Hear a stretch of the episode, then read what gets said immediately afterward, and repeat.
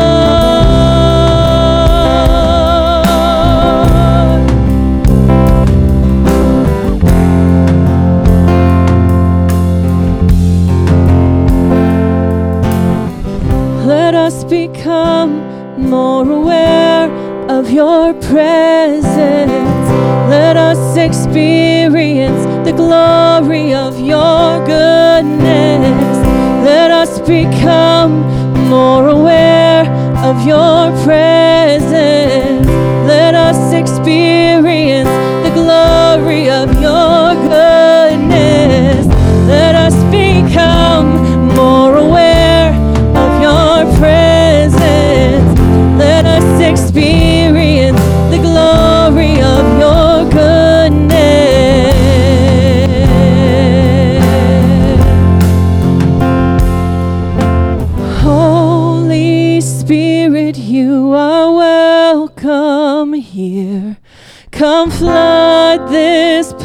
and fill the atmosphere.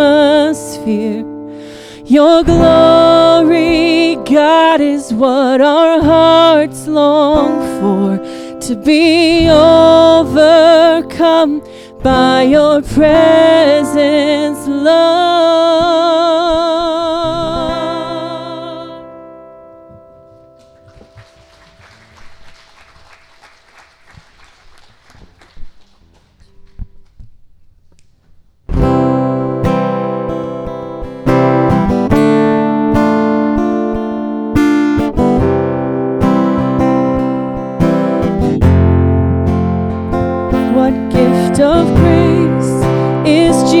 Jesus, my Redeemer.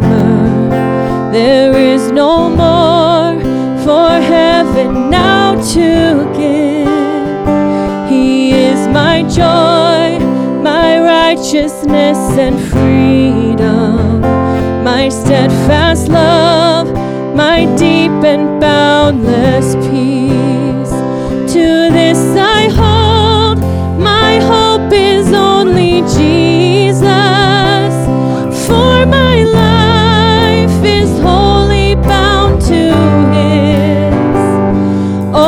strange and divine. I can sing, all is mine, yet not I, but through Christ in me.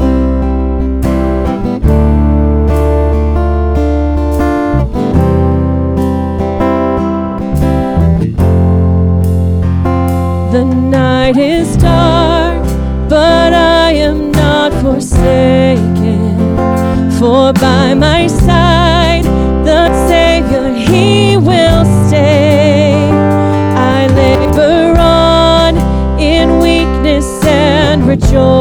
see.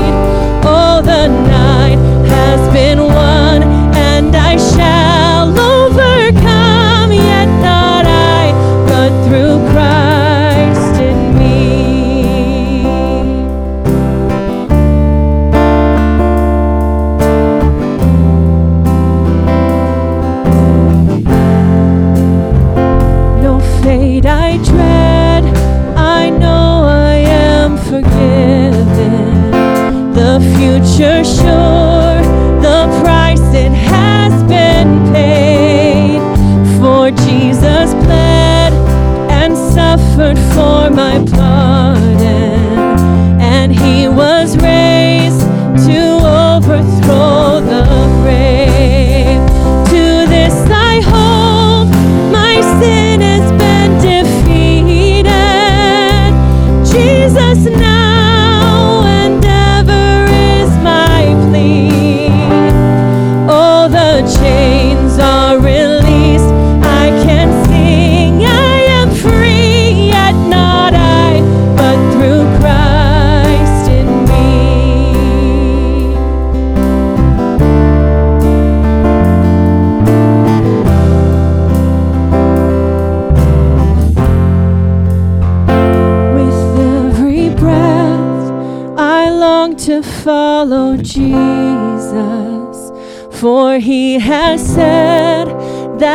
he will bring me home.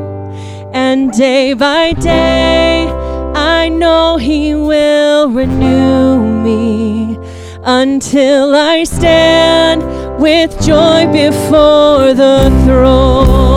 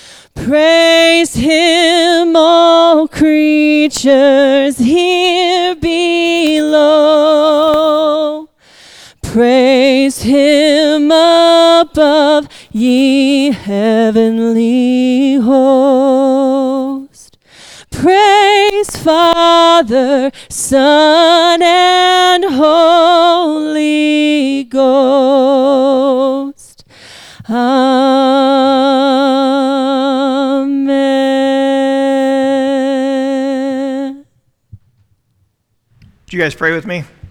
Father in heaven, you are good. And we come to you tonight in the name of Jesus if we prayed several times already in this room.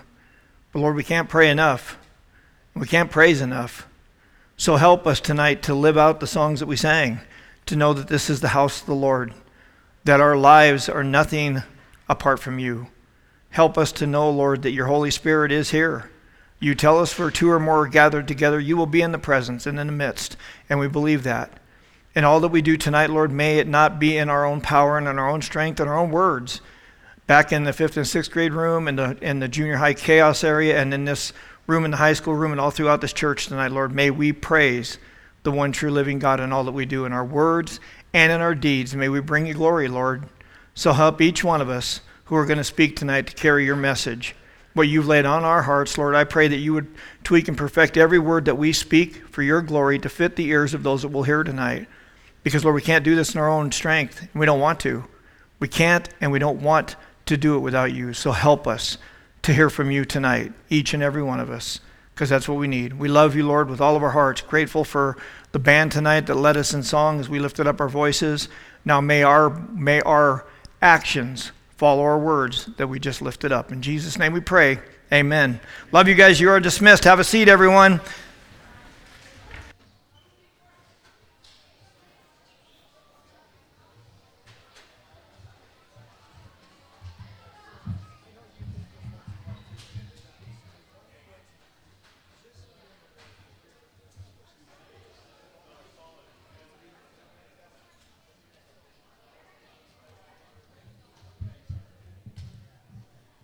Okay, welcome to Inside Out. It's nice to see you guys. Let's get rolling right away tonight. I want to get into this. We're starting a new series tonight. And the title of our new series, I titled it 10. We're going to step off into something I have never done in all the years 20 what 22 years of youth ministry I've worked in. I have never worked through a message on the 10 commandments before. So we're going to do that this next little bit. Okay, so we're going to go off of this series is titled 10. I'll be very honest with you. I don't know how many weeks this is going to last, but I'm so stoked because I've read so much and studied so much that I won't even get to share with you guys tonight that God's laid on my heart, but hopefully He'll help me to remember because as always, I feel very inadequate to carry this story because it's so powerful and there is so much in it when you look at the Ten Commandments. But here's what I want to do tonight we have a table challenge. You ready? The leaders already know about this, but there's no cheating. There's a reason you don't have any bulletins yet because the scriptures in the bulletin, and I want every one of you at your tables as a team, I want to see who knows the Ten Commandments in order without cheating or looking at your Bibles at all. Table leaders, you guys know the rule, your routine. Write them down. I'll give you guys a couple of minutes and we'll come back up and see who got them right, okay? Yes. Okay, I'm not giving you all night. You got one more, one minute to write them all down. One minute. I want them in order and I want you to do them in the next minute.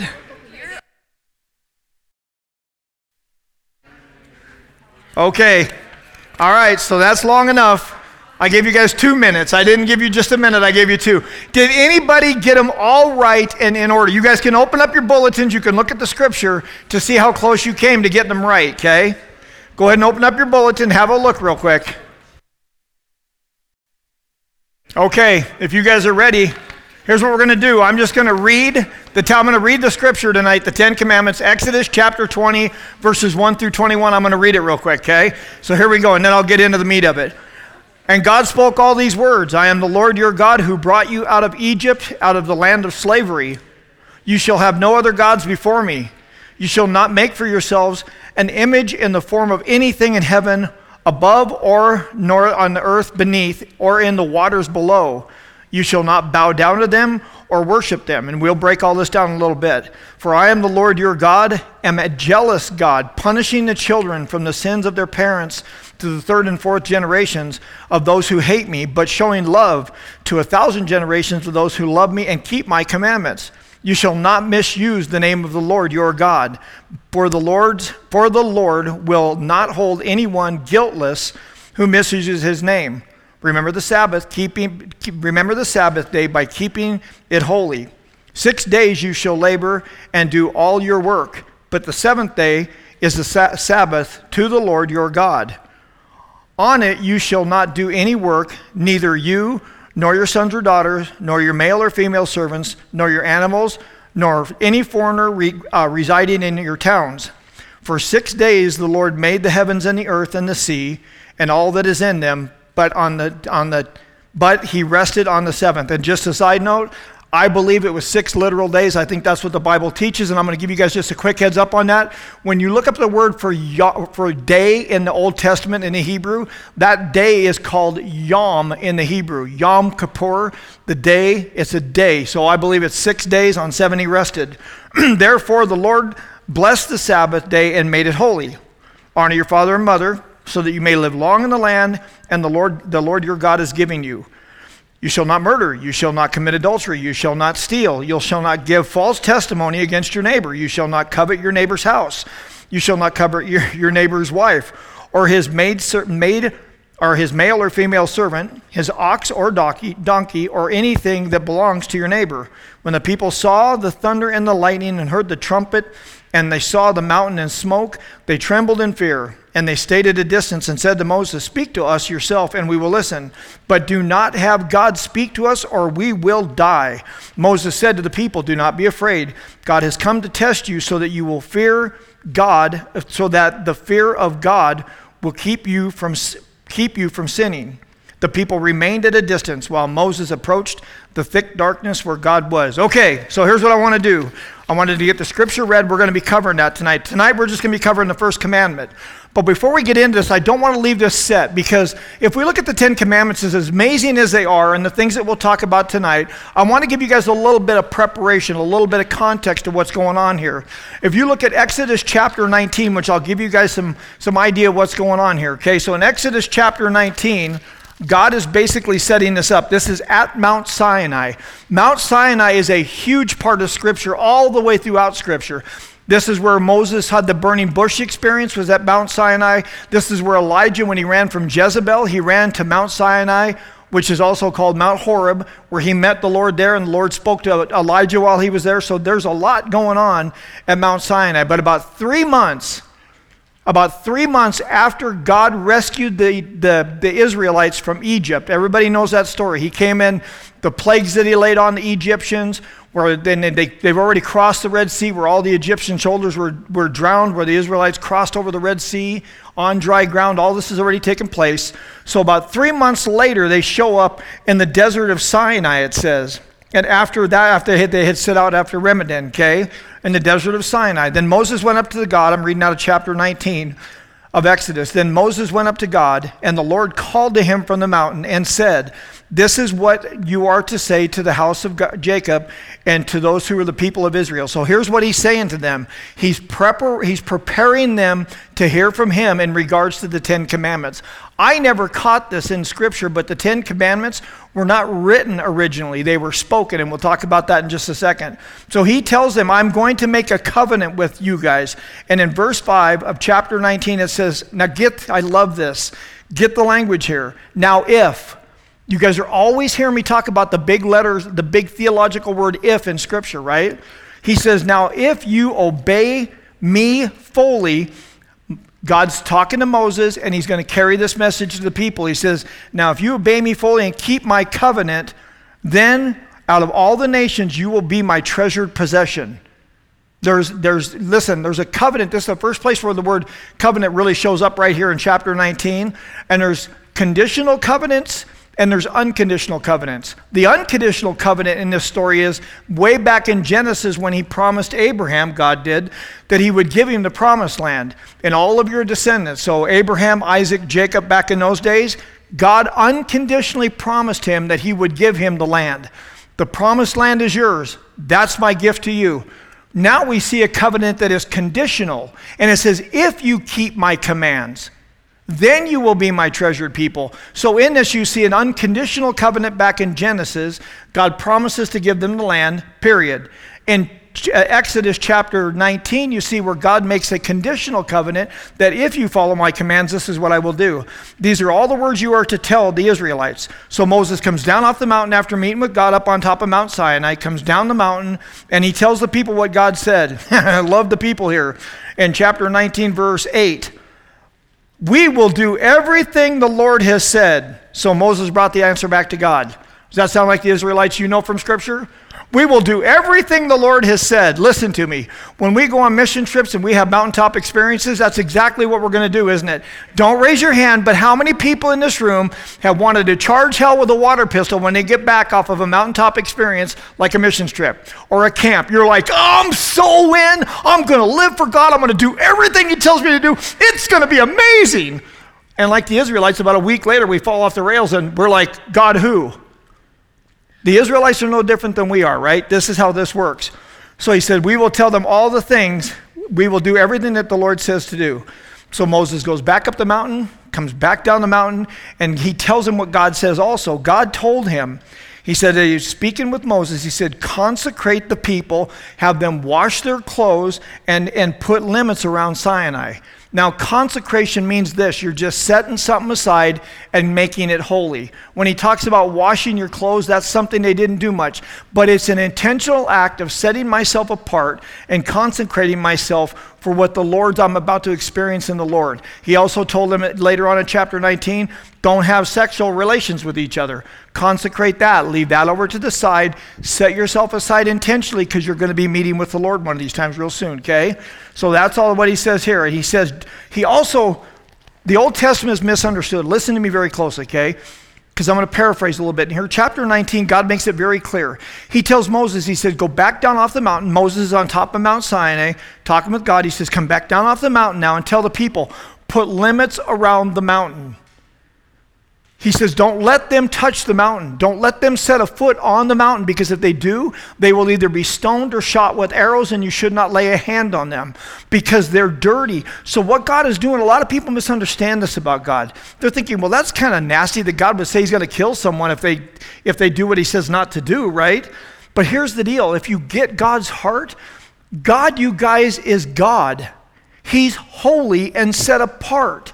I'm going to talk about that in just a second longer, but when you see God saying, put limits around the mountain, don't let them lay a foot on the mountain, otherwise I will kill them and have them stoned or shot with arrows. And if someone does touch the mountain, even an animal, don't touch that person and don't touch that animal because they are, they are uh, unclean. Because God is God, and what God's doing here, and He's saying, I love you. Here's how you come into my presence. Remember in John chapter 14 when Jesus says, No one comes to the Father except through me? And he says in John chapter 10, he talks about being the good shepherd. Anybody who comes over the wall is a thief. There's a way to approach God. And the reason why God tells me there's a way to approach him is because he loves me. And he wants me to approach him, but I have to be willing to approach him in the manner in which he says. But you got to realize, you guys, if you capture God's heart, all of this is because he loves me. He loves you. That's why He's God, you guys. And we're going to stand before Him someday. I believe on our face, probably. But He's God, but because of His love, He tells me how to approach Him. No different than because of His love, He sent His Son to die on a cross for me, which we'll talk about in a little bit. It says, On the morning of the third day, there was thunder and lightning with a thick cloud over the mountain, and the very loud trumpet blast, and everyone in the camp trembled. Oh my gosh. I would love to be in this moment. We sang tonight, we wanted to feel God's presence, we want to sense His presence, right? Well, the Israelites got to sense God's presence. There was cloud on top of Mount Sinai. There was flames shooting, flames and smoke shooting up, it says, like it was a furnace. And God descended down on top of that mountain. Can you imagine? The one true living God, the one who created everything, the one that says, if scripture says, if you lay an eye on him, you will die. Here's all these Israelites, the whole tribe of Israelite that was rescued out of Egypt, all sitting around the bottom of this mountain. And all of a sudden they look up and there's fire and there's smoke and there's bellowing and there's wind and earthquakes and trumpets blasting. Who was blasting the trumpets? Angels. Just put yourself there for a second. I can't even imagine how frightening this had to be. This is a God who rescued them. This is the same God they saw do all of the, the, the, plagues in Egypt to get them out of there. And they're standing down there at the foot of the mountain, and it says that all that was going on. And it goes on to say there was smoke billowing up from the, uh, just like a furnace, and the whole mountain trembled violently. I can't even imagine what that had to be like that day and the fear that they had to have. And it says, Then the sound of the trumpet grew louder and louder. Every sense they had, the smell of the smoke, the visual that they had, the noise they had in their ears, the senses of feeling the ground shaking violently underneath you. And they're standing here and they're watching this whole thing. And that's why it goes on to say, which I'll talk about a little bit, how they feared him later on. So, this is the picture of what is going on as we get into the scripture we're going to look at briefly tonight. That's the whole thing when you look at the Ten Commandments. And all this is done. I believe this the Ten Commandments carry a lot of, a lot of weight in Scripture. The Ten Commandments basically take Judaism and Christianity and give us a foundation. I want to make sure I'm clear on this. The Ten Commandments don't save you, the Ten Commandments actually reveal to you that you can't keep them. And what they do, they're kind of, Paul says in Galatians, he calls it a schoolmaster. Paul says, This is my schoolmaster that leads me to know I need a Savior. So the Ten Commandments don't save us, but it's the foundational aspect of everything in Judaism and Christianity. It's the foundation for most of our laws in our country, come from the Ten Commandments. Here's one for you. I had this thought earlier today, and I had a fit and fell in it, and Tanner got to hear it for just a minute. We're a pathetic lot for people. We are a pathetic lot. In the Garden of Eden, how many commandments did they have? what did they get told? Don't eat. One commandment don't eat from the tree of the knowledge of good and evil. One commandment is all they had. They blew that, got kicked out of the garden, in captivity for 430 years as slaves. Then they get 10 commandments. They didn't keep the 10 commandments for a month. And then we go on, and because of that, between the Ten Commandments and Jesus' time, the Pharisees put together three or 613 commandments we're supposed to follow. I don't know if they figured there was just more, we might have a chance of hitting more of a higher percentage. I don't know. 1 to 10 to 613. Then what Jesus do in the New Testament? He takes these, you guys, the first four, the theologians call this our Godward. The first four that we talk about are a Godward look. It's a vertical look at a relationship. Love that you should have no other gods before me. No idols. Don't take the Lord's name in vain, and you should you you honor the Sabbath. The first four are a Godward look. The last six are a horizontal look, more of a manward look, if you will. But you think about this. So Jesus takes, he's trying to be trapped by the Pharisees and the Sadducees and the keepers of the law. They said, What's the greatest commandment, Jesus? What's the greatest commandment? Deuteronomy 6 is where it's found at. Love the Lord your God with all your heart, mind, soul, and strength. But Jesus says there's two commandments. Think about this 1 to 10 to 613. And Jesus takes all that mess and says there's two. You guys know them. Love the Lord your God with all your heart, mind, soul, and strength, and love your neighbor as yourself. How are you doing with those? We're a pathetic lot, aren't we? But see, now, unlike then, we have God's grace. Moses brought the law, Jesus brings grace and truth. So when you look at this, as you look at the whole picture of the, of the, the Ten Commandments, understand it's a mirror. It reveals, it's a road sign to look at. But when you look in a mirror, you can see you're dirty, but the mirror can't clean you. The mirror, though, provides the idea that I need something outside of that, and that's where Jesus Christ and grace and truth comes in. As we go through the Ten Commandments, we'll be talking about that. So when you look at all this, here's what God does. The first thing God does, and the first point that I got tonight that I'll go through briefly, and I'm going to give you guys your groups tonight. I really believe this with all my heart. This is all about relationships. This is all about, yes, these are commandments, and yes, there's rules to follow, but why? Because God wants to have a relationship with his people back in those days, and because God sent his son, he wants to have a relationship with us today. Everything we look at, you guys, it, you, you don't, there's a view, and we talk about this a lot, we don't have to do it, we get to do it. We get to follow these things. We get to be a part of the kingdom of God. We don't have to do any of this. But if I love God and I want to have a relationship with Him, these things are going to help my relationship, not harm my relationship. I'm never going to keep everyone correctly, but that's where God's grace comes in through Christ. So the first thing you see is it's, all about relationship with God and with others. the very first thing you see God doing here, watch. This is what I was talking about earlier. Exodus chapter 20, verse 1 it says, And God spoke all these words I am the Lord your God who brought you out of Egypt, out of the land of slavery. The very first thing God does before he gets into any of the commandments in regards to relationship with him is what's he do? He reminds them exactly what he just got done doing for them. For 430 years, they were captive by the Egyptians, and God rescued them out of that. So he's saying, Here's why I rescued you out of the land of slavery. Here's why I want, this is why I earned the right. I deserve the right. I'm God. You follow me now because of what I've done for you. Does that not sound like the New Testament? Then the New Testament, we see the same thing, don't we? We have been bought with a price. Yes? Jesus Christ, because of the blood of Jesus, what's he do? He rescues me out of slavery to sin. It's the same concept, Old Testament, New Testament. The Old Testament is do, Listen closely to this, please. The Old Testament is about do, the New Testament is about done. But I do because of what's been done. Does that make sense? I don't do to earn anything from Christ. I do because of what's been done for me. And it says in, um, where's my verse at? First Corinthians talks about that. For we've been bought with a high price, so honor God with your bodies. That's why we should do this, okay? Because God redeemed, redeemed the Israelites out of the land of slavery, out of Egypt. Christ redeems us out of slavery to sin because of the shed blood of Jesus Christ. So he tells them exactly why he's doing what he's doing. But watch this. I never caught this before. The Ten Commandments were not written on tablets to begin with, they were spoken by God. That's what was going on when all this earthquake and all this noise and all the trumpet blasts and all these things were going on when that quieted down. Can you imagine? Do you ever wonder what God's voice sounds like?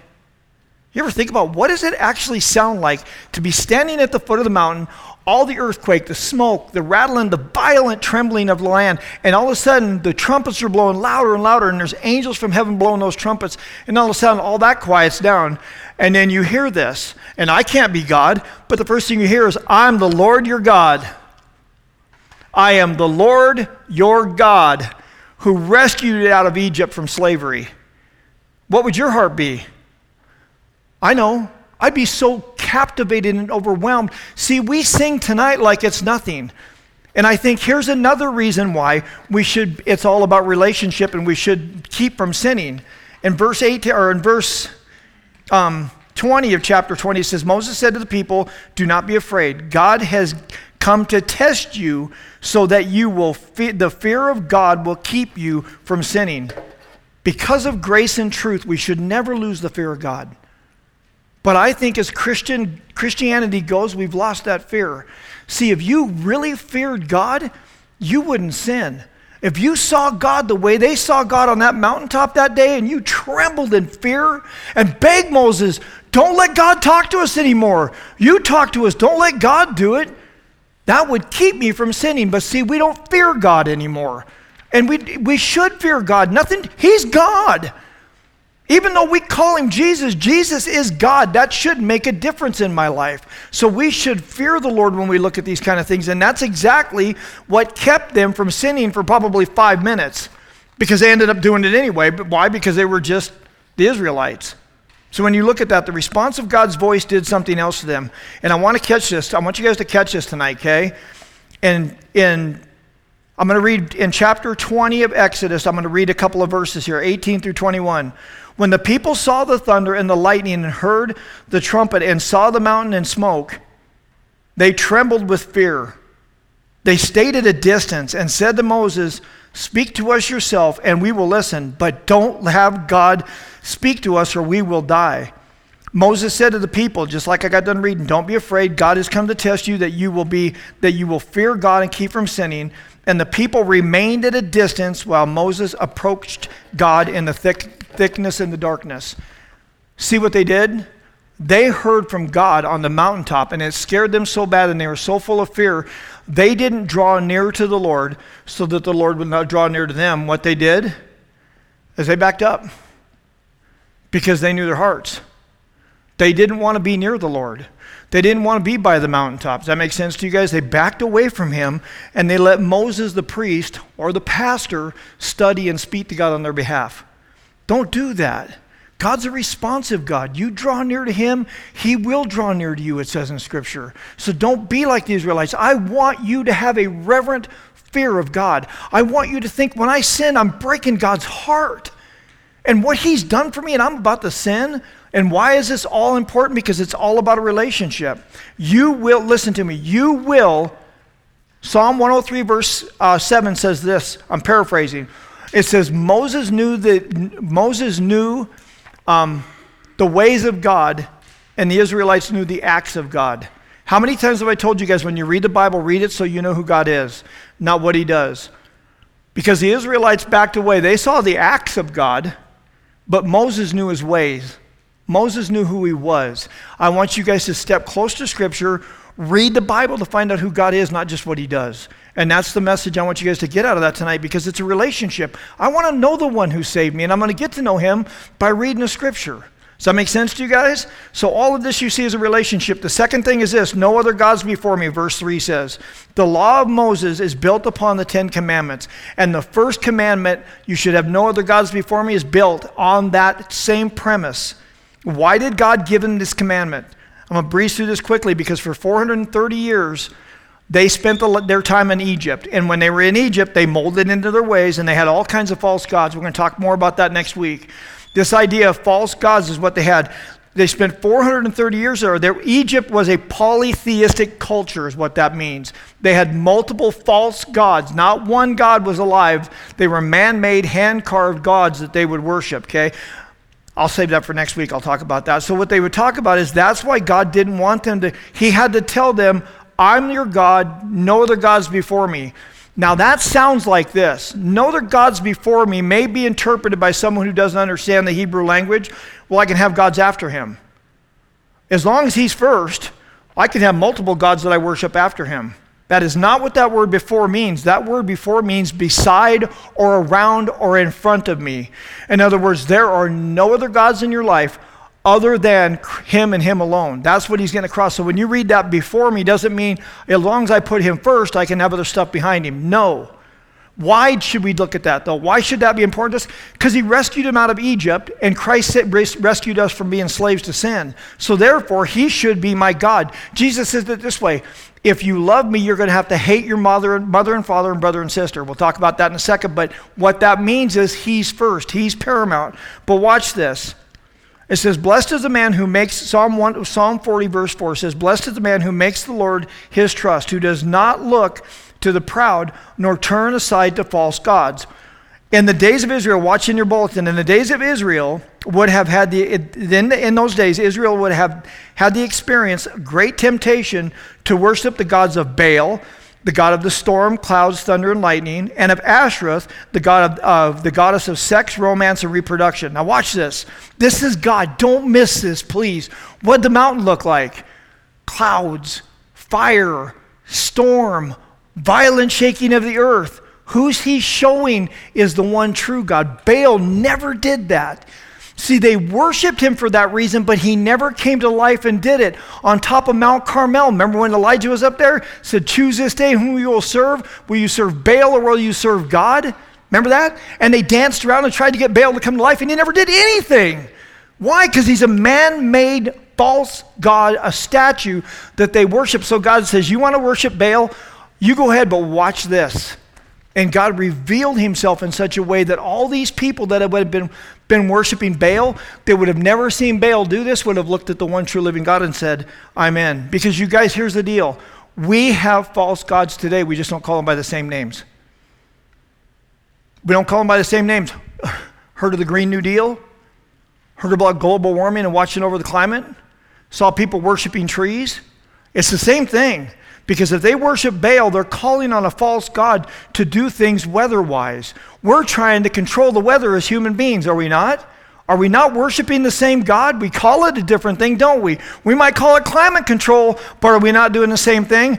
Watched television lately? Been to the movies lately? Watched pornography lately? Sex gods, Asherah. We don't call it an Asherah pole anymore, but we're still worshiping sex, romance, and reproduction in our culture today, are we not? Maybe you guys aren't. Maybe. But aren't we all? I worship romance because I love little Johnny with all my heart, mind, soul, and strength. What's the difference, you guys? We're still doing it today, we just don't call it the same thing. If you're doing that, then we adjust course and we don't do it anymore. We are tempted to worship the same things as they were. And the last thing is God first. God first. God demands first place in our lives because it's for our benefit. Oh my gosh. In those days, listen to me, in North Korea today, do you realize Kim Jong un, I think is how you pronounce his name, you worship him or you go to prison? You realize that? When I talk to people, I knew a guy from South Korea and he knew uh, people in North Korea, and I'm listening to a book right now of a young lady who got taken out of North Korea. Amity told me about that book. If you don't worship the emperor, they will kill you or put you in a camp until you're re educated. But yet we hear God say, You put me first. I want to be first in your life. Why? Because of what he's done for me. And it's my benefit. I don't get why people fight so much with this idea in our culture today. Christians fight with this idea of putting God first. I got it at the end of your bulletin. Don't we do that when we're married? Do you think my wife wants me to be her, her to be first in my life? Should I just go out and have other women in my life and say, Rachel, I love her, but you know, I'm gonna go out and do it? No! This idea first is all over Scripture. Watch. I'm going to show you where it's all over Scripture. If you guys have got your phone or a Bible, turn to Genesis chapter 4, verses 2 and 5. And I'll, then I'm going to quit here just as soon as I'm done reading this and give you your small groups. This, this principle of firsts in the Bible is important. God says, I want the firstborn and I want the first fruits. I want the first tenth of your income. The principle of first is what you see here that God's laying forth to us. Jesus says it with what's he say in Matthew 6:33? Seek what? First the kingdom of God, and all these things will be given to you. Seek first. The principle of first is what we're looking at. So if you look at Genesis chapter 4, verses 2 through 5, what we're going to be talking about is Cain and Abel. Have you ever wondered why God didn't accept Cain's sacrifice, but he accepted Abel's? And if you know the story, you know Cain didn't get it, his sacrifice did not get accepted, and his brothers didn't. He ended up killing his brother out of jealousy, right? But here's why. Watch. It says, Now Abel kept flocks and Cain worked the soil. In the course of time, Cain brought some, in the course of time, Cain brought some of the fruits of the soil as an offering to the Lord. But Abel brought fat portions from some of the firstborn of his flock. The Lord looked with favor on Abel and his offering, but on Cain's offering, he did not accept it or look at favor with it. Why? Because Cain didn't bring the first fruits from the field. He brought some fruits from the field. What Cain or what Abel bring? The first fruit from the flock, or the firstborn from the flock. The principle of first in Scripture is very important that we get our arms around, you guys. And that principle is played out in you should have no other gods before me and put me first. So that's the principle of first that you see in the first commandment that we talked about. That's why I titled the message tonight, First Things First. Put him first. Have no other gods before him. Don't let sex, romance, money, weather, climate, don't let those be your gods. And you got to ask yourself tonight, what's your God? What do you serve? What do you worship? Where's your what I worship gets my attention. Does that make sense? Who captivates my attention is where I will spend my time in worship. Go to your small groups, and we'll come back up here and close in just a few minutes.